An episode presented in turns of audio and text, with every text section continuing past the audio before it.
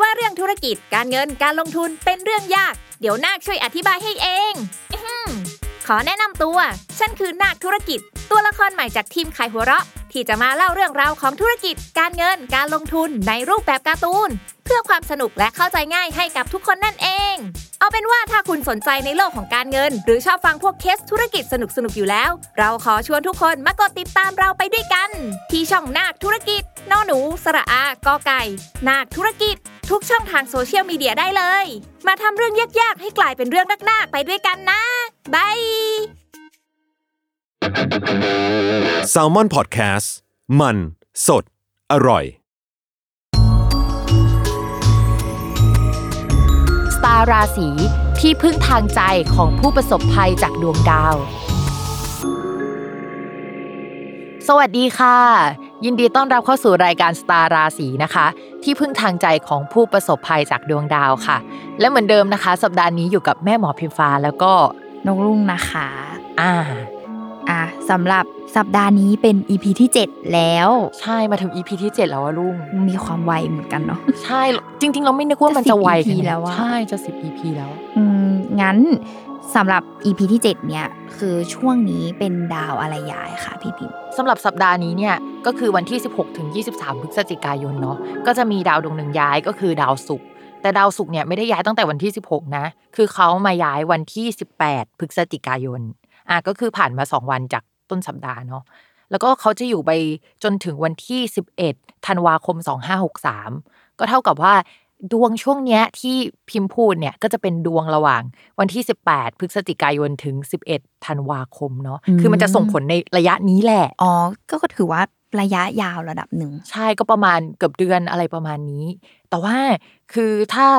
มันส่งผลจริงๆอะปกติแล้ว วันสองวันช่วงดาวย้ายแบบบวกลบอะล่วงหน้าสองวันหลังจากนั้นสองวันอะ จริง ๆ เราก็จะมองเห็นแล้วแหละ แต่ว่าเราก็ใช้เลนส์ยาวๆที่มันอยู่ในตรงนี้แล้วกันเนาะอื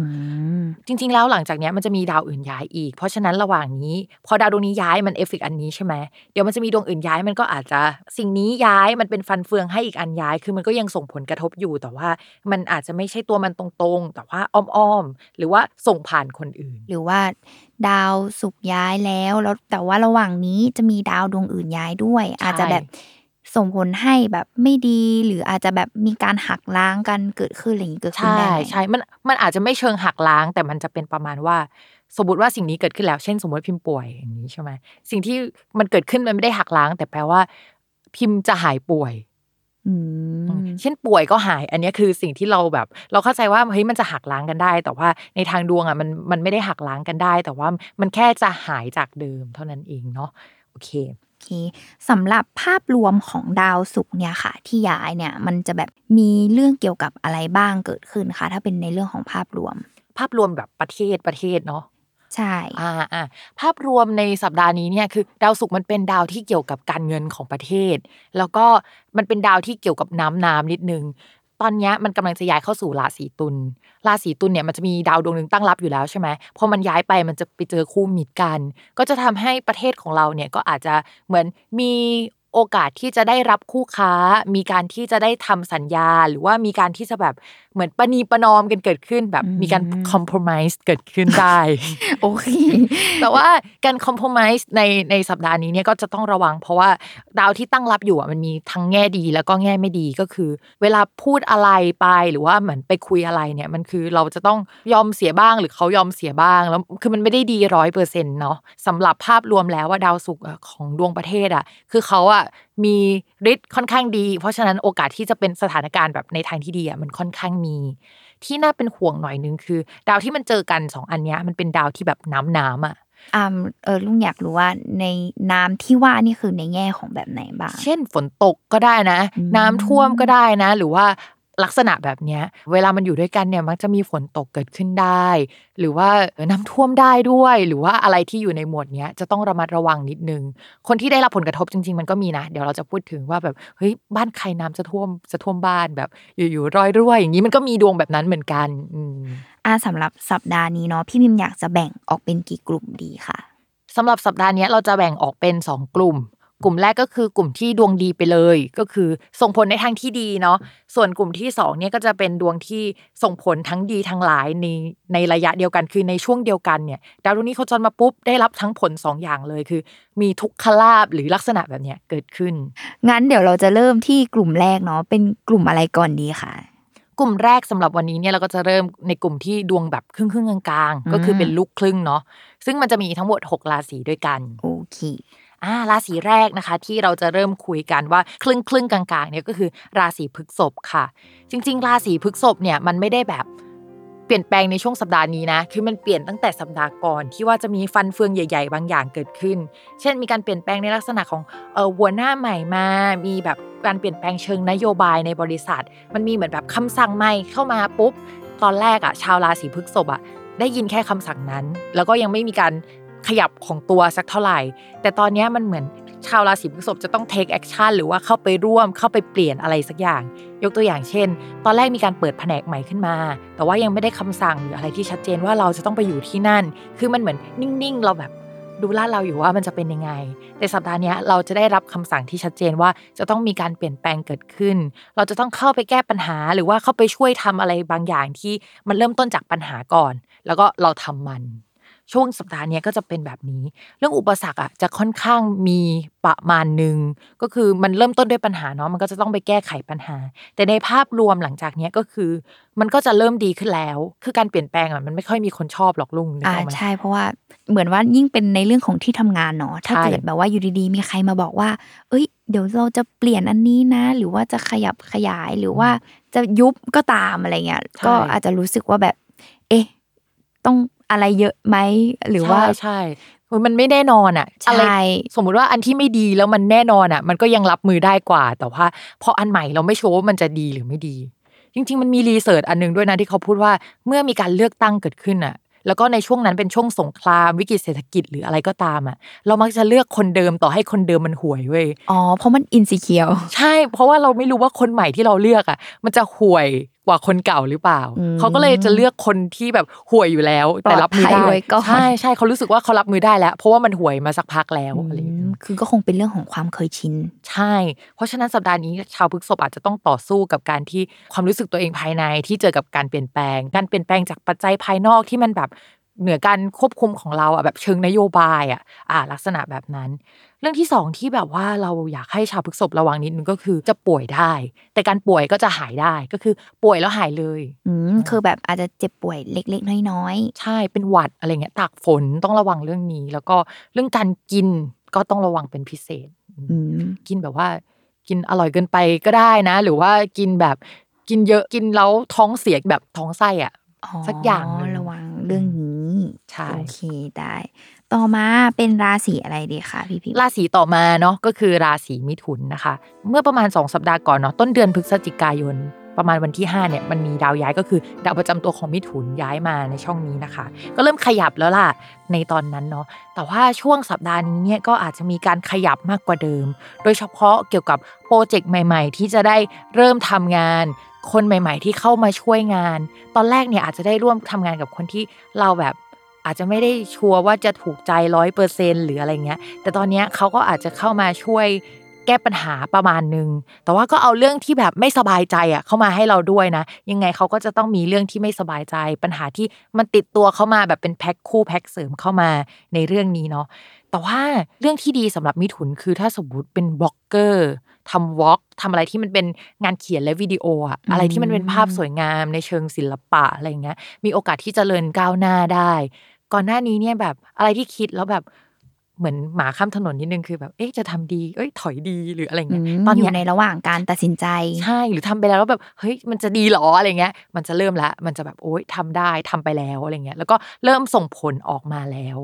ช่วงนี้นะจะมีโอกาสที่แบบลุย 2 โปรเจกต์ในเวลาเดียวกัน คือ 2 โปรเจกต์เนี้ยมันสามารถไปด้วยกันได้ คือส่งผลประโยชน์ต่อกันได้ ช่วงนี้ก็จะเป็นช่วงที่เรามองว่ามิถุนก็ดีนะ แต่ยังคงต้องรับมือกับอะไรจุกจิกจุกจิกที่แบบไม่สบายใจอยู่บ้าง แล้วงี้ถ้าเรื่องที่ต้องระมัดระวังเป็นพิเศษเนี่ยของชาวมิถุนนี่จะมีอะไรบ้าง คือชาวมิถุนอะดวงความรักอะในภาพรวมเขายังไม่ค่อยดีสักเท่าไหร่ เพราะว่าก่อนหน้านี้ดาวพฤหัสย้าย ดาวพฤหัสของมิถุนอะมันเป็นเรื่องเกี่ยวกับคนรัก แล้วก็ภาพรวมด้านการงาน พอมันย้ายออกไปปุ๊บมันไปอยู่ในช่องไม่ดีอะแต่ว่ามีดวงแบบกิกกักอยู่ เพราะฉะนั้นถ้ามีคนคุยในช่วงเนี้ยมันแบบ มันก็คุยกิกกักในช่วงนี้เท่านั้น เรายังไม่อยากให้เทใจอะไรไปมากสักเท่าไหร่อืมอาจจะต้องรอแบบปีหน้าก่อนเนาะเรื่องเกี่ยวกับความสัมพันธ์มันถึงจะดีในภาพรวมอะไรอย่างนี้ก็คือเรื่องหัวจิตหัวใจอะอยากให้เรามาระวังนิดนึงอืมอ่าเรื่องของหัวใจ โอเคค่ะ ต่อไปเป็นราศีที่สาม ราศีที่สามนะคะก็คือราศีตุลนะคะ คือราศีตุลเนี่ยเขามีดาวศุกร์เนี่ยเป็นสองค่าที่มันก็ขัดแย้งกัน ก็คือเป็นดาวประจำตัว แล้วก็เป็นดาวที่พูดถึงแบบสุขภาพไม่ค่อยดีเรื่องเก่าๆกลับมาให้ปวดหัว แล้วก็ตำแหน่งที่มันเข้ามาอยู่มันเป็นตำแหน่งตัวตนของชาวราศีตุลเลย เมื่อช่วงก่อนเนี่ยชาวราศีตุลจะรู้สึกว่าหมดแรงย่อท้อเจอปัญหาแล้วแบบรู้สึกว่าเหนื่อยกับการเผชิญปัญหาสิ่งนี้เหลือเกิน ประมาณนี้รู้สึกแบบ ไม่เป็นตัวของตัวเองขนาดนั้น ไร้เรี่ยวแรงไร้กำลังรู้สึกแบบ self-esteem หายไปประมาณนี้อาจจะหมด passion ใช่ แล้วก็หลังจากเนี้ยมันจะเริ่มดีขึ้นแล้ว แต่ว่ามันจะต้องมากับการที่เอ้ยมันต้องเจ็บแล้วก็มันก็ตัดทิ้งสักอย่างหนึ่งก่อนนะแล้วมันก็ถึงแบบกลับมาเป็นตัวของตัวเองได้มากขึ้นคือมันต้องเจ็บก่อนเนาะอืมอืมซึ่งในที่เหมือนแบบว่าต้องมีอะไรที่ไม่ดีกับตัวเราก่อนใช่เช่นอาจใช่จะป่วยหรือว่าอะไรก็ตาม แต่ใช่ว่าเมื่อเกิดสิ่งนี้แล้วอะ สิ่งที่ดีอีกสิ่งหนึ่งจะตามมา ใช่เหมือนเป็นเรื่องทุกขลาคู่กับนใช่เป็นเหมือนทุกขลาบ แล้วก็จะมีความเป็นตัวของตัวเองมากขึ้น คือฉันแบบจะตั้งเป้าหมายชีวิตได้มากกว่าเดิม มีหมุดหมายใหม่ที่เกิดขึ้นหลังจากที่แบบ lost มาสักพักใหญ่อะไรอย่างนี้ เพราะฉะนั้นราศีตุลเนี่ยก็คืออาจจะต้องเตรียม ตัวเจ็บปวด หรือว่าเตรียมตัวแบบตัดสินใจเดินออกจากอะไรเก่าๆ เพื่อก้าวไปสู่สิ่งใหม่ที่ดีขึ้นกว่าเดิม มีแพลนมากกว่าเดิม รู้สึกว่าเฮ้ยสิ่งเนี้ยเป็นตัวของตัวเองแล้วรู้สึกมั่นคงกับตัวเองมากกว่าเดิมในช่วงนี้ อย่างนี้ถ้าเกิดพี่พิมพ์บอกว่าอาจจะแบบมีการแบบเจ็บป่วยมาก่อนหน้านี้อืมเลยอะไรเงี้ยค่ะ อยากรู้ว่าแบบจะเป็นแบบว่าเรื่องแค่เล็กๆ น้อยๆ หรือว่า เป็นแบบมีอะไรที่ต้องระมัดระวังหรือเปล่า จริง ๆ แล้ว จะเล็กน้อยหรือใหญ่อะมันขึ้นกับพื้นดวงแต่ละคน เพราะฉะนั้นเราแบบอาจจะไม่ฟันธง แต่ว่าคิดว่าถ้าสมมติว่ามีการป่วยเกิดขึ้นเนี่ยก็จะมีการปรับแผนการรักษา หรือว่าอาจจะต้องรักษาสองโรคในเวลาเดียวกัน เช่น สมมุติว่าอยู่ๆป่วยแล้วเป็นกระเพาะด้วยหรือประมาณนี้นะ คือเป็นลักษณะแบบนี้ ก็อาจจะมีการรักษาอาการป่วย แล้วก็หายแล้วก็อาจจะมีการรักษาใหม่อีกรอบนึง ยังไงช่วงนี้ก็จะต้องระวังเรื่องเกี่ยวกับสุขภาพ มันอาจจะประเดประดังหน่อยสำหรับคนราศีตุลเนาะ แล้วก็นอกจากนั้นเราอยากให้ระวังเรื่องเกี่ยวกับกินของหวาน น้ำหนักขึ้นหรืออะไรแนวนั้นนิดนึงก็ถือว่าเป็นเรื่องของสุขภาพที่ใช่ชาวราศีตุลจะต้องระมัดระวังเป็นพิใช่เศษใช่ต่อไปเป็นราศีอะไรคะราศีที่สี่ราศีที่สี่นะคะก็คือจะเป็นชาวราศีพิจิกค่ะ ชาวราศีพิจิกเนี่ยเขา มีช่วงก่อนหน้านี้ที่อาจจะมีรายได้จากหลายทางในเวลาเดียวกัน แต่รายได้ที่เข้ามาเนี่ยก็เป็นรายจ่ายด้วยเหมือนแบบ รับงานมาแล้วแล้วไม่ชัวร์ว่ามันคุ้มไหมเงินเข้ามาก็จริง แต่ว่าเงินจ่ายมันอาจจะพอมารวมๆแล้วเฮ้ยมันเยอะมันเยอะกว่าหรือเปล่าอย่างนี้ทีเนี้ยรายจ่ายบางส่วนอะที่มันไม่ดีอะมันก็จะหายไปในช่วงนี้ เช่นโปรเจกต์นั้นมันจบแล้วเราไม่ต้องจ่ายมากเท่าเดิมแล้วในช่วงนี้เนาะแต่ว่า ในภาพรวมเนี่ยสภาพคล่องทางการเงินของชาวพิจิกอะก็อาจจะยังไม่ขยับไปขนาดนั้น อะไรที่สมควรจะได้มามันยังไม่กลับมาที่ตัวเราสักเท่าไหร่ในช่วงนี้ ชาวพิจิกอาจจะต้องรอไปอีกสักพักใหญ่ ๆ เลยอะเรื่องเงินถึงจะกลับมา เพราะฉะนั้นสัปดาห์นี้เนาะก็จะต้องระมัดระวังเรื่องการเงินเป็นพิเศษ ต่อให้มีการลงทุนไปแล้ว โดยเฉพาะการลงทุนกับญาติกับเพื่อนกับอะไรก็ตาม เงินจะยังไม่กลับมานะ จะต้องใช้ความอดทนมาก แต่ว่าถ้ายังไม่ลงทุนเราอยากให้ชะลอไปอีกสักพักใหญ่ เพราะว่าเงินก้อนนั้นมันจะไปแช่อยู่ตรงนั้นนะเป็นเดือน ถ้ารอไม่ได้อะ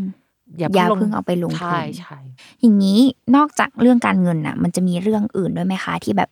ถือว่าเป็นเรื่องดีหรือว่าเรื่องที่แบบว่ายังไม่ค่อยโอเคสำหรับชาวราศีพิจิก เรื่องที่ไม่โอเคอีกเรื่องหนึ่งคือ ดาวศุกร์อะมันเป็นดาวความรักของพิจิกด้วยอืมแล้วมันมาอยู่ในตำแหน่งที่แบบอับแสงสุดๆ อะไรอย่างนี้เพอัราะบฉะแสงคือแบบว่าจุมืฬาดมนเออ มันไม่น่ารักอะเพราะฉะนั้นช่วงนี้ชาวพิจิกก็ต้องระวังเรื่องความรักเป็นพิเศษ คือพิจิกอะมันต้องระวังความรักในเลนส์หนึ่งปีครึ่งนี้อยู่แล้ว เพราะว่าโดนลาหูเข้าช่องความรักอืมอืมเขาก็จะแบบไม่น่ารักตรงที่ว่าอาจจะมีคนเข้ามา หรือ ถ้ามีแฟนอยู่แล้วระวังจะแบบเปลี่ยนแฟนมีการเปลี่ยนแปลงเกิดขึ้น แฟนได้รับภาระใหญ่ ๆ ที่แบบทำให้ความสัมพันธ์มันถูกบดบังด้วยภาระอันนั้นลักษณะแบบนั้นเนาะทีนี้พอเป็นเดือนเนี้ยมันมีนัยยะสำคัญเป็นพิเศษ เพราะว่าดาวเกี่ยวกับคนรักของราศีพิจิกอะมันไม่ค่อยดี คือถ้าก่อนหน้านี้ละของระแหงมา เดือนเนี้ยสัปดาห์เนี้ยน่ากลัวมากอืมแต่ว่าถ้ายังเหนียวแน่นกันอยู่ ช่วงนี้ก็อาจจะแบบไม่ค่อยได้เจอกันเฉยๆอะไรแบบนี้ อืมอาจจะพูดคุยกันน้อยลง ใช่ใช่หรือมีปัญหาอะไรบางอย่าง ใช่ถูกต้อง ถือว่าเป็นเรื่องของการเงินและความรักที่ชาวราศีพิจิกเนาะจะต้องแบบเรามาระวังใช่เป็นพิเศษทั้งคู่ ใช่ คือพอฟังแล้วทุกคนอาจจะรู้สึกว่าเฮ้ยมันมีแต่ไม่ดีนี่หว่าแล้วไหนบอกว่ามีดีใช่ไหมแต่จริง ๆแล้วคือมันจะมีอันหนึงที่ดีตรงที่ว่าภาระหน้าที่บางอย่าง หรือหนี้สินบางอย่างหรือรายจ่ายบางอย่างมันจะหมดไป ก็คือไม่ต้องจ่ายอันนี้แล้ว อันนี้คือข้อดีที่มันแบบเกิเกิดดขึ้ขึ้นนแต่ไม่ค่อยบวกขึ้น แค่มันแค่ส่วนที่มันไม่ดีมันหายไปเฉยอ่าต่อมาราศีที่ห้าเป็นราศีอะไรดีคะๆราศีเราเองอ่าราศีธนู ราศีธนูนั่นเองนะคะ ก็ราศีธนูเนี่ยเขาจะมีดาวศุกร์เป็นสองค่าก็คือค่าหนึ่งก็คือการเงินการเงินที่ดีนะ แบบรายได้การขยับขยายหรือว่าอะไรที่มันงอกเงยขึ้นมา อีกอันนึงเนี่ยก็คือ สุขภาพที่ไม่ค่อยน่ารักหรือว่าหนี้สินหนี้สินกับสุขภาพเนี่ยมันเป็นคำเดียวกันในทางโหราศาสตร์อืมคือหมายถึงว่ามันจะมาพ่วงกันอยู่แล้วเงี้ยใช่ไหมคะเวลาเราอ่านเราจะอ่านทั้งสองค่าเลย แล้วก็แบบประมาณว่ามันอาจจะเกิดขึ้นทั้งสองอันก็ได้นะ หรือว่ามันอาจจะเกิดขึ้นอันเดียวก็ได้ แต่ว่าธนูเขาจะเป็นประมาณนี้ เมื่อไหร่ที่เขาได้เงินอะเขาจะแบบคิดมีหนี้สิน คิดซื้อซื้อเก่งอย่างนี้แล้วก็เมื่อไหร่ที่มีหนี้สินก็จะมีเงินเข้ามาด้วย เอออืมคนธนูก็จะแบบเอ้ยใช้จ่ายเงินเก่งและมีเงินเข้ามา หรือว่าเอาตัวเองอะไปผูกกับการที่แบบต้องหาเงินมาใช้หนี้นะ ถึงจะมีเงินเยอะๆอะนินิสัยเขาจะเป็นแบบนี้ ทีนี้ดาวการเงินอะก่อนหน้านี้มันไม่ค่อยแข็งแรงสักเท่าไหร่ ต่อให้ออกมาจากช่องที่ไม่ดีแล้วอะเออแล้วมาเข้าช่องก่อนหน้าเนี้ยมันดีขึ้นแต่มันยังไม่ดี แต่ว่าช่วงเนี้ยเป็นต้นไปอะ มันจะเริ่มแข็งแรงขึ้นแล้ว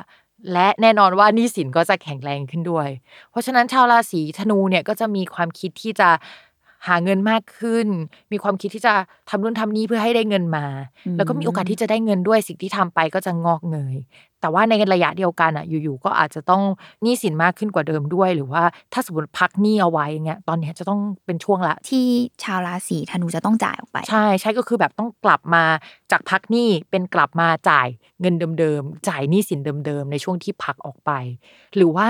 อันนี้แบบเป็นคลาสสิกของธนูในช่วง 2 ปีนี้เนาะก็คือธนูเนี่ยจะมีประเด็นเรื่องเกี่ยวกับภาษีเกิดขึ้นเว้ย ในช่วง 2 ปีที่ผ่านมาจนถึงยังปัจจุบันนะจนถึงธันวาคมนี้ เพราะฉะนั้นถ้าก่อนหน้านี้ยื่นเอกสารไปแล้ว โดยเฉพาะเกี่ยวกับการเงิน อาจจะมีปัญหาอาจจะต้องแก้ไข อาจจะต้องแบบไปคุยกับสัมภากรอีกรอบนึง แล้วก็จะต้องจ่ายเงินอีกรอบนึง ก็เป็นลักษณะแบบนั้นได้ ก็คือหนี้สินภาษีอยู่ในหมวดเดียวกันแหละการเงินอะไรใช่ต่างใช่ส่วนมากก็จะเป็นเรื่องการเงินแหละของธนู ทีนี้นอกจากนั้นอะเรามองว่าช่วงประมาณ ก่อนหน้าเนี้ยเวลาทำอะไรอะ มันจะเป็นช่วงใส่อินพุตเข้าไปมากกว่า แต่ช่วงนี้มันเป็นเอาพุตแหละผลของอะไรที่ทำไว้ก่อนหน้านี้ ไม่ว่าจะดีหรือไม่ดีนะมันจะเริ่มแบบๆอ๋อจะเริ่มมีรีซอลเกิดขึ้นในใช่ช่วงสัปดาห์นี้ ใช่ใช่ถูกต้องช่วงอันนี้คือในไม่ว่าจะเรื่องไหนก็ตามเลยใช่ไหมคะเราว่ามันเป็นเรื่องเกี่ยวกับการเงินเป็นพิเศษเนาะการเงินเป็นพิเศษของราศีธนูแต่ว่าด้วยความที่ว่ามันมาอยู่คู่กับดาวอื่นๆอะดาวอื่นตรงนั้นมันเป็นดาวการงานและคู่ครอง ก็อาจจะสัมพันธ์กับ การเงินที่สัมพันธ์กับคนรัก หรือการเงินที่สัมพันธ์กับงาน ต่อมาเป็นราศีสุดท้ายในกลุ่มของดวงครึ่งครึ่งๆกลางๆเนาะใช่กลุ่มราศีสุดท้ายของดวงครึ่งครึ่งๆกลางๆเนาะก็จะเป็นกลุ่มราศีมีนค่ะ ราศีมีนเนี่ย เออจริง ๆ ก่อนหน้านี้มันมีการเปลี่ยนแปลงอื่นๆ ที่ราศีมีนอาจจะได้ทั้งประโยชน์แล้วก็โทษเวลาเดียวกันด้วยนะก็คือดาวที่ย้ายไปช่วงสัปดาห์ที่แล้วเนาะมีเงินมากขึ้นกว่าเดิม ดาวที่ย้ายไปช่วงสัปดาห์ที่แล้วเนาะที่มีเงินมากขึ้นกว่าเดิม แล้วก็มีการขยับเรื่องการงานพอการขยับเรื่องการงานเกิดขึ้นมาในช่วงสัปดาห์ก่อน เกี่ยวกับเรื่องเพื่อนเพื่อนร่วมงานหรือคนที่ทำงานด้วยอะมันจะเหมือนมีการเปลี่ยนแปลงเกิดขึ้น เพราะฉะนั้นเราคิดว่าราศีมีนสิ่งที่จะเกิดขึ้นอะก็คืออาจจะเปลี่ยนงาน แล้วก็ไม่ได้ทำงานร่วมกับเพื่อนเดิมๆไปอยู่ในสังคมใหม่ๆที่ไม่ได้ร่วมงานกับคนนั้น หรือเพื่อนร่วมงานมีการลาออกไปเกิดขึ้นในช่วงนี้ทำให้เราจะต้องไปรับผิดชอบสิ่งนั้นในช่วงนี้มหรืออาจจะเป็นประมาณว่าโปรเจกต์หนึ่งที่ทำก่อนหน้าเนี้ยที่ต้องรับผิดชอบที่ขึ้นตรงต่อเราอะมันจบลงพอดี ถ้าสมมติว่าเป็นจบลงพอดีมันก็จะไม่มีอะไรนะก็เริ่มอ่าโปรไม่เจมีกต์ผลใหม่อะไร ใช่ใช่ประมาณนั้น ที่อยากให้ระวังก็จะมีเรื่องความรักกับคนที่คุยในช่วงก่อนหน้าเนี้ยก็อาจจะแบบไม่ค่อยน่ารักสักเท่าไหร่ หรือว่าเขาจะอยู่ห่างจากเรา เราไม่ค่อยได้เจอเขาในช่วงนี้เนาะอีกเรื่องหนึ่งที่ต้องระมัดระวังที่สุดคือเรื่องเกี่ยวกับรถรา การเดินทางระยะสั้น ๆ การคมนาคมอืมการของคมเรานาคมใช่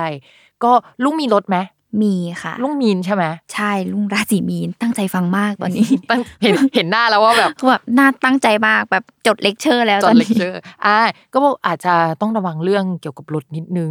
ช่วงสัปดาห์นั้นลุงก็ ดูนิดนึงเนาะว่าฝนฟ้าตกไหม ถ้าฝนฟ้าตกอะลุงอย่าเอารถมาทำงานเลยเดี๋ยว เดี๋ยวแบบน้ำท่วม โอ้เออ อะไรประมาณนั้น โอเค ก็คืออันดับแรกจะไม่ล้างรถก่อน เพราะว่าจากช่วงต้นต้น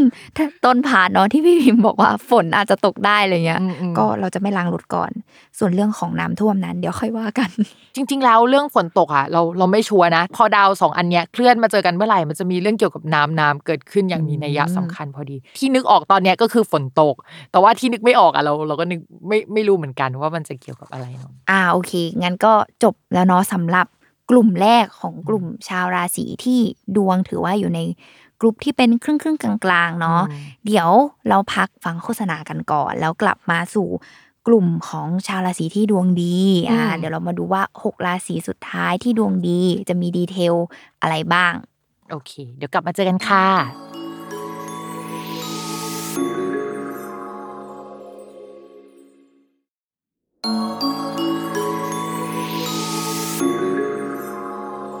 โอเค กลับมาสู่กลุ่มที่สองเนาะอืมก็คือกลุ่มสุดท้ายนั่นแหละ เป็นกลุ่มชาวราศีที่ดวงดี ใช่ กลุ่มราศีที่ดวงไม่ดีก็หกราศีเนาะแล้วก็จะเหลืออีกหกราศีที่เป็นกลุ่มดวงดีนะ ก็มาเริ่มกันเลย อ่า ราศีแรก เป็นราราศีอะไรดีคะราศีแรกเราเริ่มต้นกันที่ราศีเมษนะคะ กลุ่มคนที่ดวงดีของราศีเมษเนี่ยที่เขาดวงดีเพราะว่าดาวศุกร์ที่มันย้ายอะมันมีสองค่า ค่าหนึ่งอะค่าหนึ่งอะคือการเงิน อีกค่าหนึ่งคือความรักก็คือคนรัก เพราะฉะนั้นเนี่ยคนราศีเมษที่โสดนะคะ ในช่วงนี้เนี่ยก็อาจจะมีคนเข้ามาพูดคุยได้เนาะอืมแต่ว่า ถ้าสมมติมีหลายคนเนี่ยอยากให้ใจเย็นๆนิดนึงแล้วว่าจังหวะที่เหมาะสมของคนราศีเมษจริงๆอะหรือว่าพอคบแล้วรู้สึกว่าเฮ้ยมันราบรื่นจริง ๆ มันอาจจะเป็นปีหน้าเป็นต้นไป แต่เขาอาจจะเข้ามาตั้งแต่ในช่วงนี้แล้วอืมนอกจากนั้นเนี่ยนอกจากเรื่องเกี่ยวกับความรักแล้วเนี่ยเรื่องการเงินของคนราศีเมษก็จะค่อนข้างโอเค ถ้าคนมีแฟนแล้วแฟนก็จะมีโอกาสได้เงินก้อน ก็คือช่วงนี้แฟนจะร่ำรวยนิดนึง แต่ว่าถ้าไม่มีเงินเนี่ยก็โอกาสที่จะ เหมือนมีลูกค้าที่มีเงินอะเข้ามาจ้างคนราศีเมษให้ทำงานได้ โดยที่ในช่วงสัปดาห์ก่อนๆเนี่ยอาจจะมี project เข้ามาแล้ว แต่ว่าสัปดาห์นี้ได้รับการ confirm แล้วว่าเฮ้ยเลือกเรานะ เงินมาถึงแล้ว เอาเงินไปใช้ก่อนไหมจะเป็นลักษณะนี้ เพราะฉะนั้นเนี่ยคนราศีเมษเดือนนี้ก็จะดวงดีหน่อยนึง ถือว่าทั้งเรื่องเงินแล้วก็เรื่องความรักเนาะใช่ก็จะสัมพันธ์กับเรื่องเงินไปหมดเลยก็คือ ความรักคนรักก็จะมีเงินได้เงินจากคนรักหรือว่าอะไรลักษณะแบบนี้อืมส่วนถ้าเป็นลูกค้าก็จะเจอลูกค้ารวย คือเราอยากเจอลูกค้ารวยอยู่แล้วใช่ไหมรุ่งพร้อมเปย์แบบว่าใช่ budget ไม่อั้นอะไรอย่างนี้ใช่หรือว่ามี budget เยอะตามใจเราหวังไว้ ใช่ก็คือแบบอยากทำอะไรน้องบอกมาเลยเออเท่านี้ใช่ไหมเดี๋ยวโอนให้เลยนะ อ่าอืมโอเค ถือว่า เป็นความโชคดีของชาวใช่ราศีเมษอย่างจริง รุ่งอยากเจอลูกค้าแบบนี้ไหมแน่นอนทำเรื่องย้ายราศีหนูไปติดต่อที่สำนักงานราศีที่ไหนได้บ้างอะไรอย่างงี้สำนักงานสำนักงานเขตดวงดาว ก็คือไปขอย้ายราศีในช่วงนี้ก่อนได้ไหมคะอะไรอย่างงี้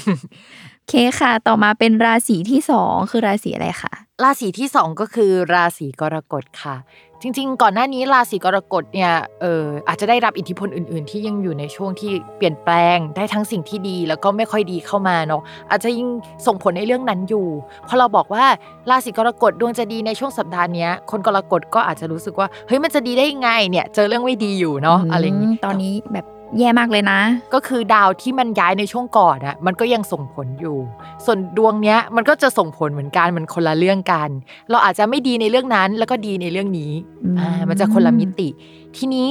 เรื่องในสัปดาห์เนี้ยคนกรกฎก็จะมีโอกาสที่จะมีเหมือนกับญาติเข้ามาอยู่อาศัยด้วย หรือว่าอาจจะมีญาติก็เข้ามาเยี่ยมอะไรเงี้ยในที่พักอาศัยเนาะก็จริง ๆแล้วเนี่ย อาจจะมีญาติคนหนึ่งที่เราอะ รู้สึกไม่สบายใจเข้ามาในช่วงก่อนๆได้ แต่ว่าก็จะมีคนที่แบบมันเหมือนมันลดแรงตึงเครียด มาทำให้บรรยากาศมันดีขึ้นมาเป็นลักษณะนั้นก็ได้ หรือว่าอาจจะเป็นช่วงที่ คนราศีกรกฎอยากได้ที่อยู่อาศัยใหม่ สมมุติว่ามีการออกไปของ roommate มีการเปลี่ยนแปลงของ roommate ลักษณะแบบนั้นเนี่ยก็ได้เหมือนกัน เช่นสมมติว่ามี roommate คนเก่าออกไป roommate คนใหม่ก็จะเข้ามาช่วยแบ่งเบาภาระด้านการเงินได้ค่อนข้างเยอะในช่วงนี้ เป็นช่วงที่แบบบ้านและสวนมากเลยอะลุงก็คือแบบคืออยู่ๆอยากแต่งบ้านรู้สึกสุนทรีย์อาจจะอยากทำงานที่บ้านแล้วก็แต่งบ้านให้สวยขึ้น ช่วงนี้คนราศีกรกฎเนี่ยก็จะมีเรื่องนี้เข้ามาเป็นพิเศษ จริง ๆ แล้วเนี่ยกรกฎมันก็จะมีข้อเสียเหมือนกันนะ แต่ว่ามันผสมจากอย่างอื่นก็คือนิดนิดๆหน่อยหน่อยๆเนาะก็คือแบบแอร์อาจจะเสียนิดนึง หรือระบบน้ำอาจจะรั่วหน่อยคนราศีกรกฎอาจจะต้องไปดูเรื่องนี้เป็นพิเศษ อืมก็คือเหมือนว่ามาในจังหวะที่มีความรู้สึกว่าอยากรีโนเวทห้องหรือว่าใช่ปรับปรุงใช่เปลี่ยนแปลงห้องพอดี ใช่ใช่แต่ว่าภาพรวมก็คือมันปรับแล้วมันก็โอเคแหละเออมันก็ดี แบบนี้มีเรื่องของ ถ้าพูดเรื่องของการงานเนี่ยมีอะไรแบบว่าต้องอืมระมัดระวังหรือว่าถือว่าเป็นเรื่องที่ดีไหมคะการงานเรามองว่าจะมีเหมือนคนใหม่ ๆ เข้ามาในทีม อาจจะมีแบบผู้ใหญ่ก็ได้นะ หรือว่าคนที่ขึ้นตรงกับผู้ใหญ่ที่ว่ามาช่วยแบ่งเบาภาระด้านการงานเกิดขึ้น ช่วงก่อนหน้านี้ถ้า project ที่คิดไว้อะมันไม่ก้าวหน้า เราก็อาจจะสามารถผลักดันมัน แล้วก็ไปคุยกับหัวหน้า แล้วก็ให้เขาให้ความช่วยเหลือ หรือว่าเอางานไปยื่นให้เขาอะ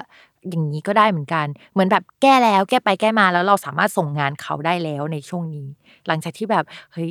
ชื่อไฟล์มัน final ที่สิบแล้วอย่างเงี้ยอ๋อมโอเคอันนี้ก็แบบผลักภาระไปให้คนอื่นได้แล้วนะ จบแล้วนะบ๊ายบายอ่าอืมต่อมาเป็นราศีที่สามราศีที่สามนะคะ ก็จะเป็นราศีสิงห์ราศีของใครนะแถวนี้อะ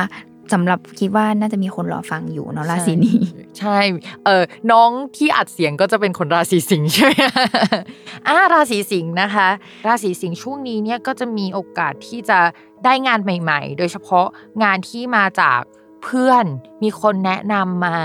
แบบแวดวงที่แบบรู้จักอะแนะนำมาได้ในช่วงนี้นะคะ ก็จะมีโอกาสที่จะได้เงินจากเพื่อนแล้ว ก็จะมีได้เพื่อนใหม่ ๆ ที่ค่อนข้างดีด้วย โปรเจกต์ที่อยากจะทำอะในช่วงก่อนหน้านี้ที่แอบซุ่มทำอยู่แล้วมัน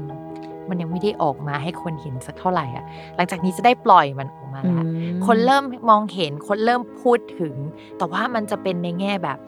คนที่พูดถึงมันคือแวดวงนั้นๆ โดยเฉพาะอะแบบ specialist มากๆ มันไม่ได้หลุดออกไปนอกแวดวงอื่นสักเท่าไหร่ในช่วงนี้อืมก็ถ้ามีกลุ่มเป้าหมายที่ชัดเจน แล้วก็ทำเพื่อกลุ่มกลุ่มๆนั้นน่ะเรามองว่าค่อนข้างดีสำหรับคนราศีสิงห์มาก เพราะฉะนั้น project ของคนราศีสิงห์อะจะก้าวหน้าทีนี้คนราศีสิงห์เนี่ยเวลาเราดูดวงใช่ไหมมันจะมีช่องหนึ่งที่พูดถึงเพื่อน แต่ว่าเวลาช่องที่พูดถึงเพื่อนอะ มันพูดถึงฟรีแลนซ์ได้ด้วยอืมเพราะฉะนั้นคืออยู่ใน ความหมายเดียวกันใช่เพื่อนและฟรีแลนซ์เพื่อนการเดินทางระยะสั้น project ที่รับมาระยะสั้นฟรีแลนซ์อยู่ใน category เดียวกันอืมทีนี้มันก็เลยเป็นช่วงรุ่งเรืองของฟรีแลนซ์หรือว่าคนที่ทำงานประจำของเราอะแอบเอางานฟรีแลนซ์มาให้เราทำอืมอ่าแล้วก็จะแบบผลมันก็จะค่อนข้างออกมาดีประมาณหนึง โอเค ถือว่าเป็นช่วงที่เอออาจจะต้องรับ งานฟรีแลนซ์มากขึ้น หรือว่าใช่ใช่โกยงานนี้เข้ามา เพราะว่ามีโอกาสได้ทำใช่ใช่มีโอกาสที่จะได้ทำเนาะก็ช่วงนี้ก็จะค่อนข้างดี อ่าต่อมาราศีที่สี่เป็นราศีอะไรคะต่อมาราศีที่สี่นะคะเป็นราศีกันย์นะคะ ราศีกันย์เนี่ยเขาบอกว่าช่วงก่อนหน้านี้ของชาวราศีกันย์เนี่ยมันมีการเปลี่ยนแปลงเกิดขึ้นแล้วเช่น ได้รับ project ใหม่เข้ามา มีเพื่อนร่วมงานใหม่เข้ามา เราจะต้องไปรับผิดชอบอะไรที่มากขึ้น ทีนี้ในช่วงนี้ก็อาจจะมีเงินเดือนที่มากขึ้นกว่าเดิม หรือว่ามีเงินก้อนหนึ่งเข้ามาได้ในช่วงนี้ ผู้หลักผู้ใหญ่เนี่ยอาจจะเอางบประมาณหรือว่าให้ความช่วยเหลือในลักษณะที่แบบเราจะทำงานง่ายขึ้นกว่าเดิมอืมเข้ามาในช่วงนี้ ก็คือเงินจะเข้ามาที่เราอยากเบิกเท่าไหร่เบิกได้ อาจจะได้เงินเดือนเยอะมากขึ้น หรือว่าได้โบนัสเป็นพิเศษก็จะเป็นช่วงนี้ได้เหมือนกัน อืมจริง ๆ แล้วเนี่ยของราศีกันค่อนข้างโอเคอยู่ในสัปดาห์นี้ ก็คือหลักๆ ก็จะเป็นเรื่องการงาน แล้วก็ใช่การเงินที่แบบใช่เกี่ยวข้องกับการงานที่อาจจะได้รับเงินใช่ในที่ทำงานใช่ ก็จะเป็นช่วงที่แบบกลินเงินมันหอมหวานนะรุ่งอ่าอุ๊ยอยากย้ายไปราศีกันด้วยเหมือนกันเมื่อกี้ราศีอะไรนะเมื่อกี้ยังย้ายไปราศีเมษตอนนี้ก็ใช่คือเราอยากย้ายไปราศีกัน เพราะว่าการเงินมามากเลยอะไรอย่างนี้ใช่ถูกคงถูกหวยได้อืมโอเคค่ะ ต่อมาเป็นราศี ราศีมังกรค่ะ ราศีมังกรในช่วงนี้เนาะก็จะมีดวงเกี่ยวกับเรื่องการงานเป็นพิเศษ เรื่องการงานเนี่ยอาจจะเป็นโปรเจกต์ใหม่ก็ได้นะ หรือว่าได้ได้แบบไปสมัครงานใหม่ อะไรที่แบบเหมือนส่งใบสมัครงานไปก่อนหน้านี้แล้วมันไม่ขยับเลยมันไม่ได้เลยะก็คือมีเกณฑ์ว่าจะใช่ถูกเรียกสัมภาษณ์หรือว่าใช่อาจจะได้งานแบบนี้ใช่ใช่มีเกณฑ์ที่จะถูกเรียกสัมภาษณ์ได้ มีเกณฑ์ที่จะได้งานได้ หรือว่าถ้าสมมุติว่าไม่สมัครงานใหม่ ไม่ได้สมัครงานใหม่ ก็จะมีโอกาสที่จะเออได้ทีมใหม่ ๆ เข้ามาได้คนเข้ามาร่วมทีมโปรเจกต์ที่มันค่อนข้างดี จริง ๆ แล้วเนี่ยโปรเจกต์ที่ค่อนข้างดีมันมาตั้งแต่แบบช่วงสัปดาห์ก่อนๆแล้วนะ โดยในช่วงแรกคนราศีมังกรเนี่ยอาจจะรู้สึกต่อต้านหน่อยนึง แบบไม่อยากทำแต่ว่าโดนยัดเยียดให้ทำอะไรแบบอืนี้มแต่ว่าใน ภาพรวมระยะยาวอะ การเปลี่ยนแปลงครั้งเนี้ย ตอนแรกมันจะแบบเจ็บปวดนิดนึง แต่ว่ามันจะไปสู่ในสิ่งที่ดีที่แบบทำให้เรามั่นคงกว่าเดิม เพราะฉะนั้นถ้างานเข้ามาเราก็อยากจะแบบเฮ้ยรับเหอะทำไปเหอะอะไรอย่างเงี้ยเอออาจจะอึดอัดใจในช่วงแรก แต่ว่าใช่มันก็คือเป็นโปรเจกต์ที่ดี ใช่ใช่เป็นโปรเจกต์ที่ดี มีคนเข้ามาช่วยด้วยแบบคนหน้าตาดีด้วยอืมอุ๊ยชอบจังเลยอะมีความแบบว่า กุ๊กกิ๊กกิ๊กใช่ใช่ก็จะมีโอกาสได้ร่วมงานกับคนหน้าตาดีในที่ทำงาน แต่ว่าถ้าสมมติทำงานในแวดวงศิลปะ หรือว่างานนี้มันเกี่ยวกับศิลปะใช่ไหมก็จะมีคนที่แบบเข้ามาช่วยแล้วแบบเขาลดนิยมแบบค่อนข้างโอเคอะคือโอเคกับเราอะคือเราแบบมองว่าเฮ้ยงาน งานคนเนี้ยเทสคล้ายๆเราเลย อ๋อโอเคได้ค่ะ ต่อมาราศีสุดท้ายแล้วในใช่ กลุ่มดวงดีที่ดาวสุกร์ย้าย ใช่ เป็นราศีสุดท้ายของวันนี้ด้วยเนาะ ก็จะเป็นคนราศีกุมค่ะ คนราศีกุมเนี่ยก็คือในช่วงนี้เนี่ยจริง ๆ มันก็ไม่ค่อย ใช้คำว่า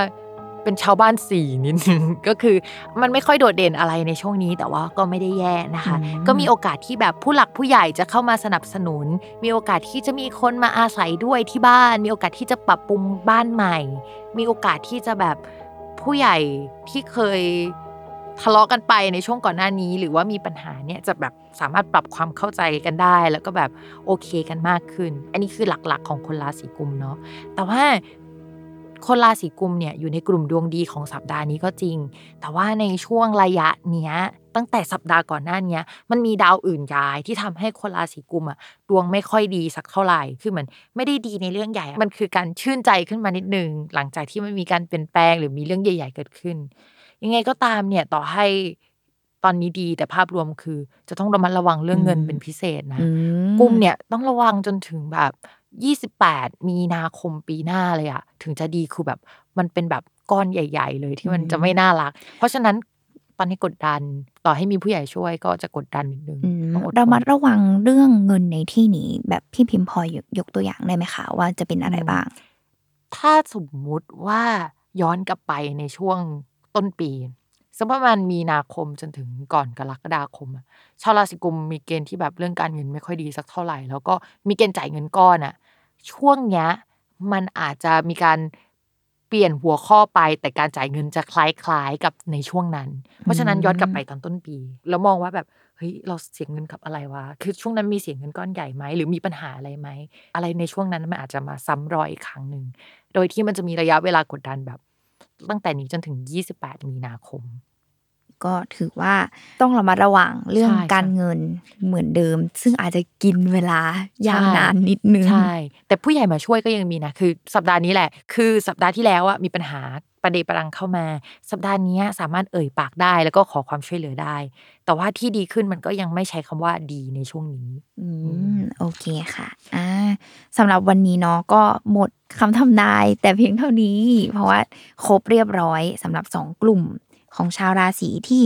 ดวงดีและดวงครึ่งครึ่งๆกลางกลางๆใช่อ่านก่อนจากการพี่พิมพ์อยากฝากอะไรหรือเปล่า ก่อนจากกันเนี่ยมีสปอยก็คืออะไรไหมเราจะต้องนะสปอยก่อนเนาะก็ spoil ของสัปดาห์หน้าเนี่ย คือเราอาจจะเบื่อแล้วนะ ที่จะได้ยินว่าดาวพุธย้ายอีกแล้ว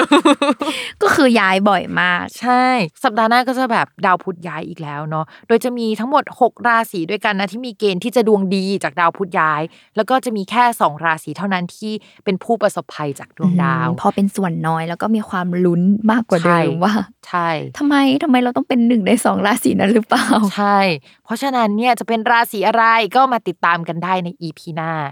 แล้วนอกจากสปอยเนี่ยพิมพ์ก็แอบอยากฝากนิดนึงอ่าเพราะว่าช่วงเนี้ยมีชาวสตาร์ราศีมาดูดวงกับพิมพ์ที่เพจด้วยนะคะอืมคือดูหลังไม้เพิ่มใช่ไหมใช่คะใช่ก็คนที่เข้ามาดูเนี่ยเขามันจะถามว่าสรุปเขาจะต้องอ่านดวงอันนี้ แล้วเขาจะต้องอ่านดวงราศีเขาใช่ไหมคืออ่านลัคนาแล้วเราจะต้องอ่านราศีหรือเปล่า หรือว่าเขาอ่านดวงอันไหนกันแน่ จริงๆเนี่ยก็อยากฝากให้ไปฟัง EP หนึ่งกัน เพราะว่าเราก็จะอธิบายไปแล้วว่าเฮ้ยเวลาหมอดูดูดวงอะเขาดูจากอะไร